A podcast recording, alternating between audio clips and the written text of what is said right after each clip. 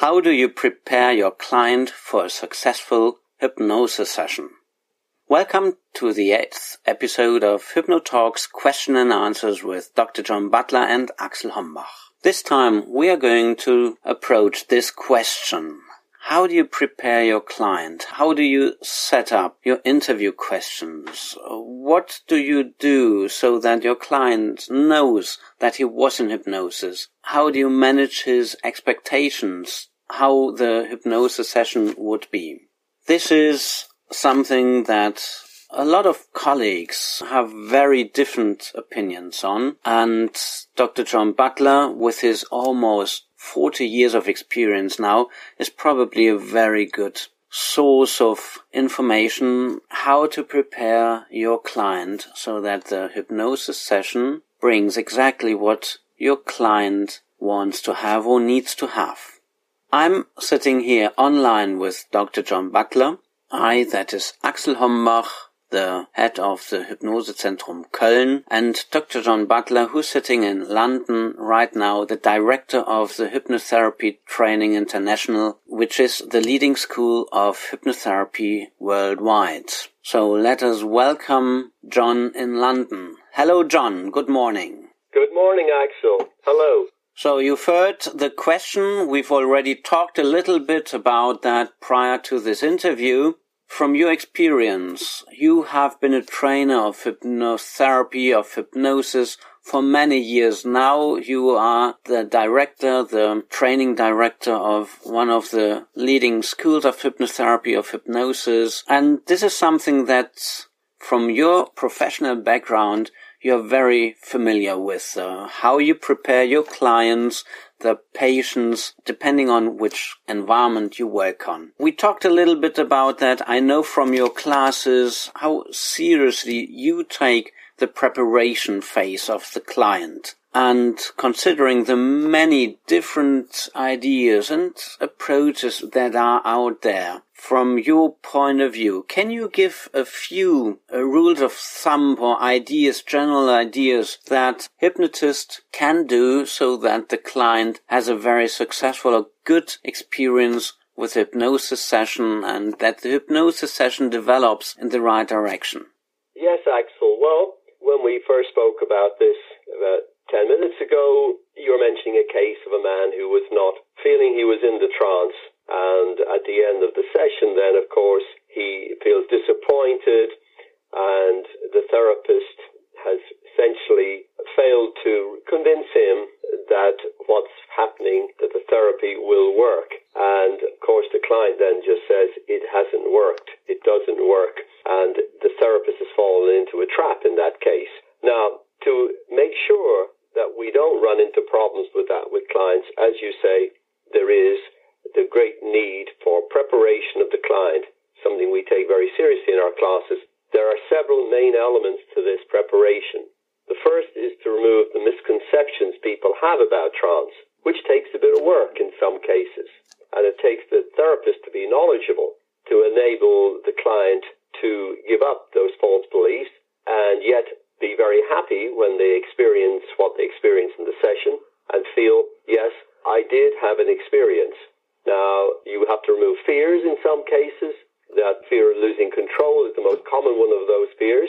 There's fears I'll reveal secrets when I'm in the trance. Something may come out. There's fears I might not even come out of the trance as well. So there's several forms of fear that are commonly associated with hypnosis. Some of these are getting less and less over the years as the public become more educated about hypnotherapy generally. However, it's important absolutely for the therapist to read the client well, to understand what they already know about hypnosis, and more importantly, their misconceptions and the myths they hold about hypnosis.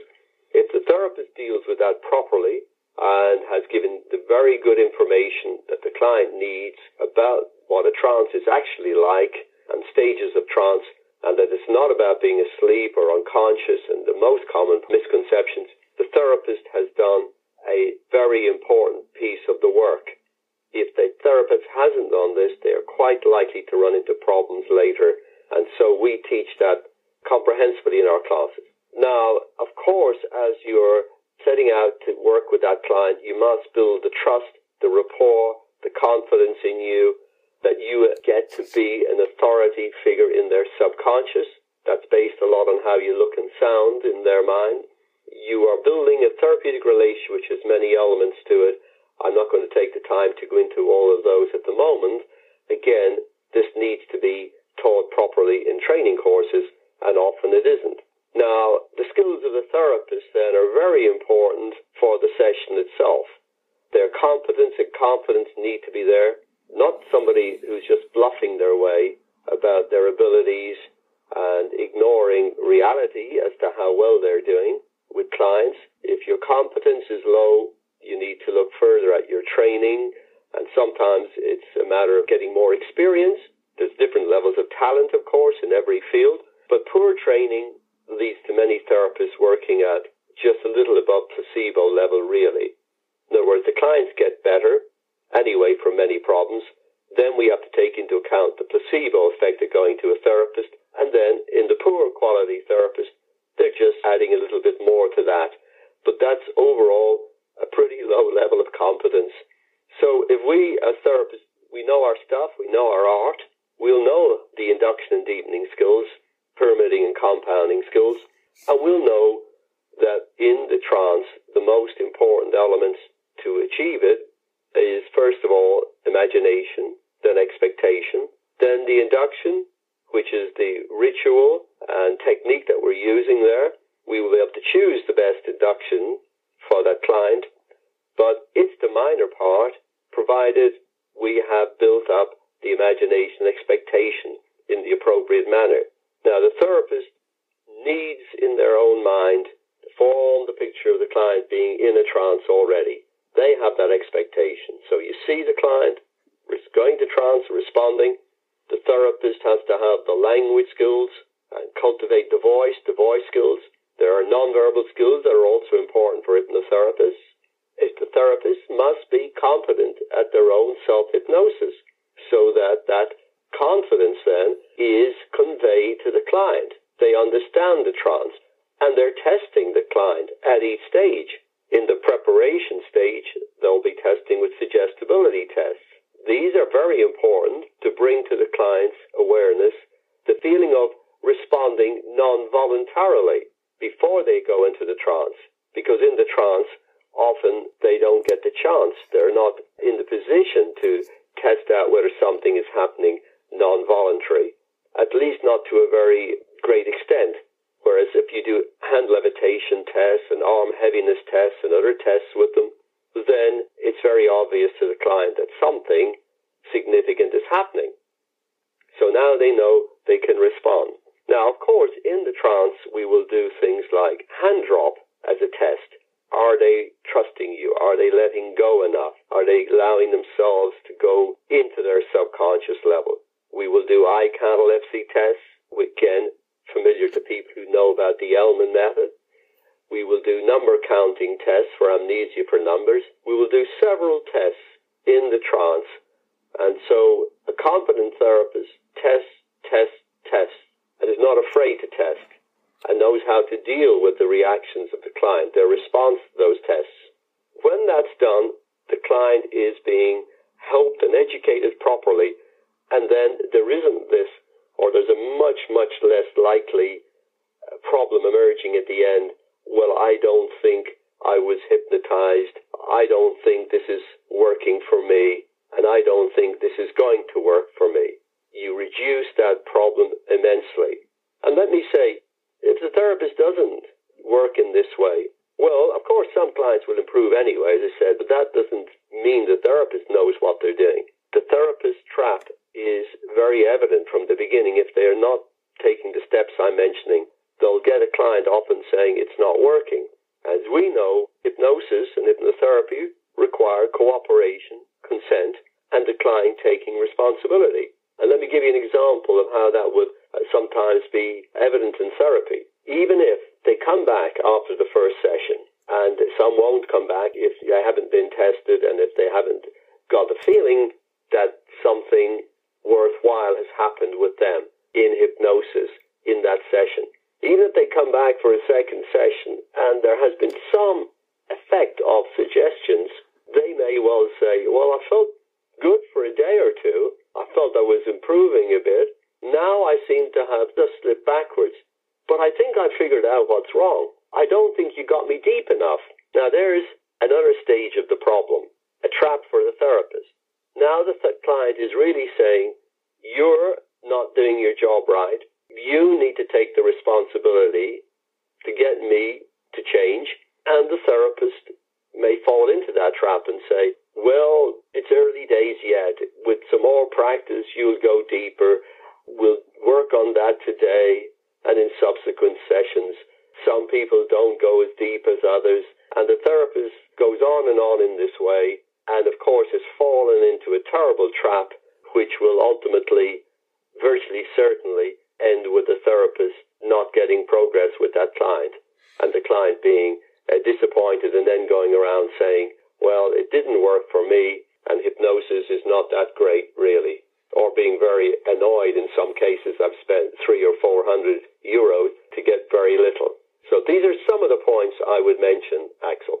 Okay. So what you mentioned at the end was that the client manages to hand over the responsibility for the result towards the hypnotist. And the hypnotist then takes the bait and takes on the responsibility. And in this trap, there will be almost no chance, at least in this constellation, for a positive change afterwards. Is that correct? Absolutely.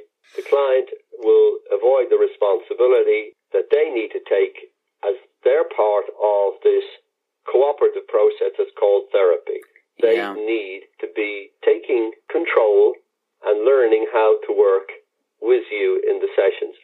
And when you teach them self hypnosis and other tools that they can use as part of their growth, of course you can put, help them achieve a much more powerful role then in the therapy as they go along and become very independent of you, so they're not years in psychotherapy. However, if you fall into the trap at that early stage where they're telling you you didn't get them deep enough, they're not really going into the trance properly, if you have not understood what they're really doing in that situation, handing the responsibility over to you, they are sabotaging the therapy for themselves and for you. Because we are already approaching the end of our question and answers episode 8, to summarize what you've said is that you build up the relationship between the client and yourself. And an important part of that is establishing yourself as an authority figure so that the client knows, okay, the hypnotist knows what he is doing and he won't let me uh, slip away and he has a certain grip that he won't let go.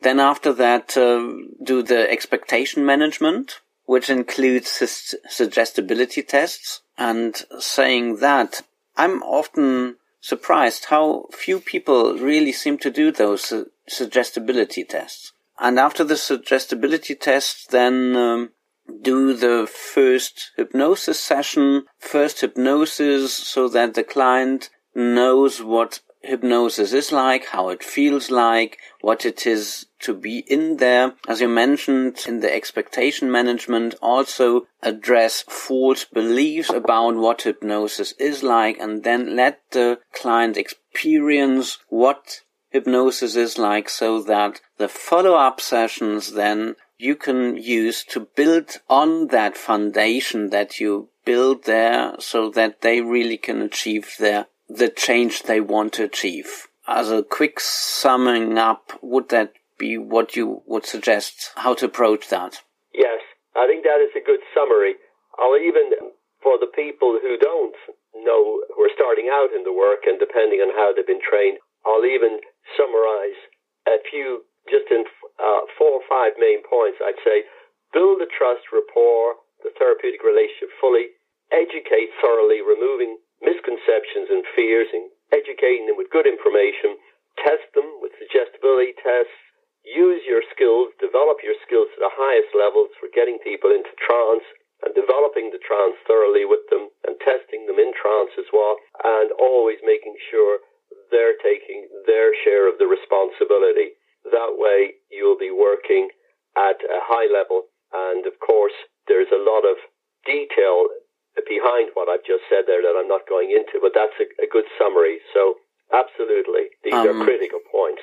And because you mentioned testing your client during the trance, a very good induction, even not only for beginners, but even for the advanced hypnotists, is always the Elman induction, right? The Elman induction, properly understood, properly done, carried out, demonstrated, and that requires the person to have trained properly in that method as well. Yeah, and I remember also from your demonstrations in your workshops and your classes and also on, in the videos of Gil Boyne that he combines his fantastic rapid inductions also adds elements of Elman's induction to it. Yes, of course. Gil was really the, the real developer of the instant induction and the Elman, which is an accelerated relaxation based induction with plenty of testing, is the rapid form. And the two are combined thoroughly together. And when you understand and use hypnosis properly, as Elman did, you can help people with surgery, you can get them into profound effects, uh, that hypnotherapeutic effects, both uh, at the physical, physiological level and for emotional change. But again, the training and understanding of the therapist and their ability then to teach that, to convey that to students so that they can go on and do it, that's critical and it's often missing from the trainings that I've seen a lot of people claiming to teach Elman, and yet the results are far less than they should be with the students. Okay, John, thank you very much. The end of our time has approached, unfortunately. And before we come to an end, are there some last points that you would like to mention to our listeners before we say goodbye for today? Well, I would encourage people who are listening, if there are learning at the moment that they practice vigorously, consistently. For anybody who wants to learn hypnosis for their own use or to work with other people, it's a marvelous system, uh, way of working with the human mind, and I would recommend they take it very seriously and practice and study at a deep level, and they'll be able to do marvelous things for themselves and for other people with it. With that said, thank you very much, John, and have a great day. Have a good weekend. Help your clients as you usually do in a brilliant manner and talk to you again very soon with the next episode 9. Thank you, Axel, and have a great weekend too. I look forward to speaking to you again. Goodbye for now. Bye for now.